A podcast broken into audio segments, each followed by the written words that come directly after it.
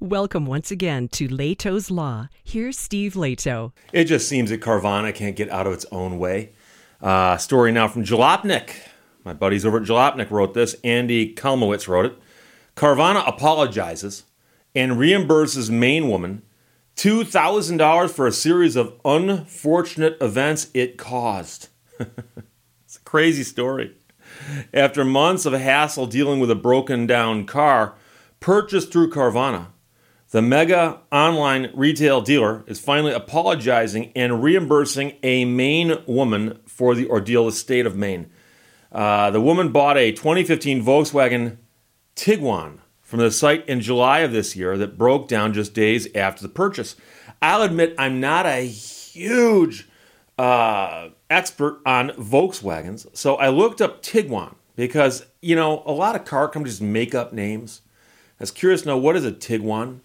And it turns out that it is a cross between a tiger and an iguana, which I don't know why you do that. Now, the Germans naming a, a vehicle uh, after a tiger makes some sense to me as a historian of World War II, but the iguana part kind of seems to me to kind of go off track. But she bought the 2015 Volkswagen Tiguan from the site in July of this year and it broke down just days after the purchase. Now, the Boston Globe reports that she was initially promised by Carvana that the company would take care of everything to get the car fixed and on the road, but that didn't happen. The company was supposed to have her car towed from the spot she was told to leave it in. So here's what happened.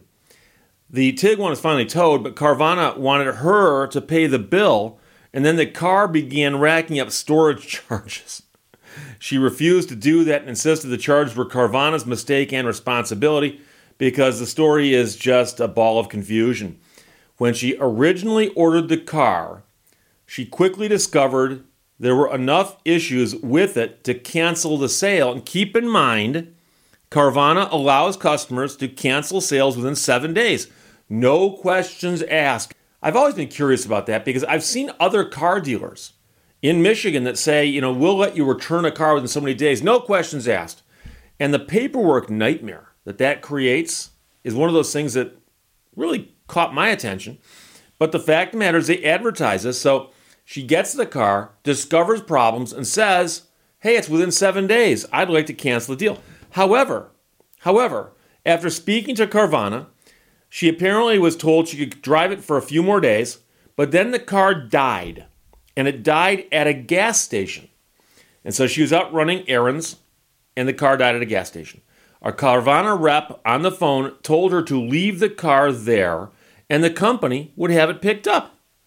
So she confirmed the instructions and then arranged for a ride home. So she left the car at the gas station after being told to do so by Carvana, she says. Carvana failed to pick up the car at the gas station, which led the station owner to have it towed away. And that's another problem. Gas stations are owned by companies, they're privately owned in that sense, they're not government property. So when you leave the car at the gas station, they're doing you a favor by letting you leave it there. They may or may not care, depends on how much space they've got. Well, they had it towed. So by the time Carvana contacted her in early August, the bill for the towing and the storage had skyrocketed. The Globe reports that a manager at Carvana then told her that her credit could be severely damaged if she didn't agree to pay those fees. Now, she said that felt like bullying, and she, of course, would be right, according to Andy Kalmowitz. And by the way, I agree with Andy on that one. So she challenged the company to listen to the recorded phone calls that she'd had with the reps to verify that she's right. So remember those recordings that say uh, this phone call may be recorded for quality purposes?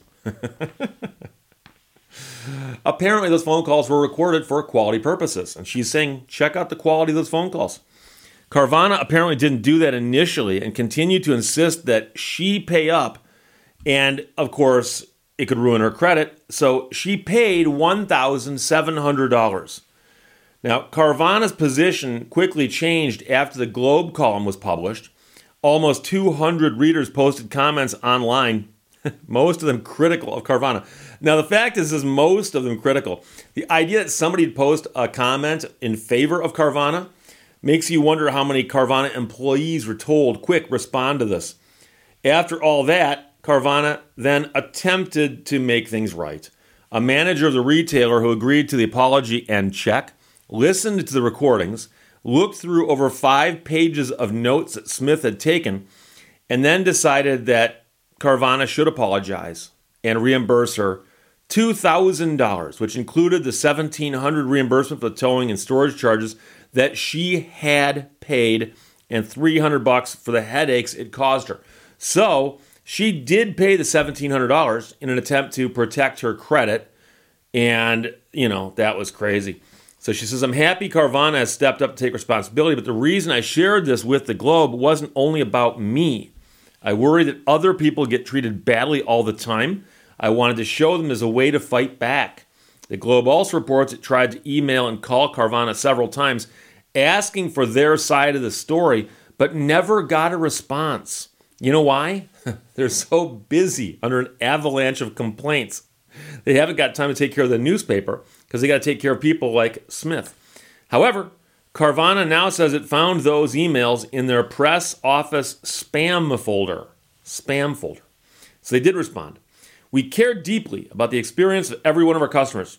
We worked closely with Ms. Smith to resolve this issue, as we are committed to ensuring that in the rare cases where we don't initially live up to our brand promise, we work to make it right, Carvana said in a statement to the outlet. Now, Smith is reportedly about to lease a car from a local car dealership. So she's decided to forego Carvana and move on with her life. And, you know, Carvana, I've mentioned this before.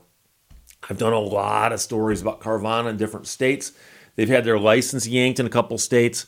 Uh, they've had a lot of complaints in many states. And there are some things that they're doing which would lead to problems. I mentioned this before. They're routinely buying cars and selling cars in different states in the same transaction. So they'll buy a car from over here, post it for sale, and then sell it over here. And simply doing that complicates it because the titling work process is going to be vastly different from state to state. So it might be that this state over here does the title this way, and this state over here does the title that way. And simply handling the paperwork is a nightmare. And I know car dealers. I've got friends who are car dealers, believe it or not. And I talk to them about the paperwork that they have to do to stay in compliance with Michigan law. So if Carvana is dealing with cars in all 50 states, think about that as an entity. They've got to deal with 50 different sets of laws.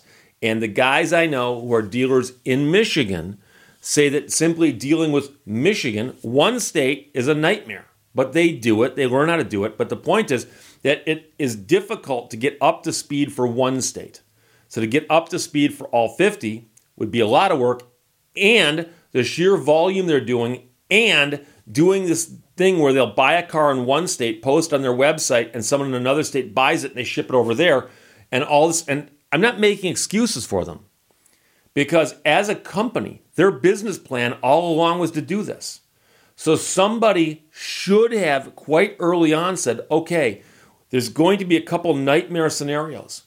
And if we are as successful as we hope to be with the volume of cars buying and selling, we're going to be buying and selling, then we're going to need to get up to speed on a lot of compliance stuff. And so this shouldn't have surprised anyone. But I'm simply saying that that is quite possibly the root of many of their problems.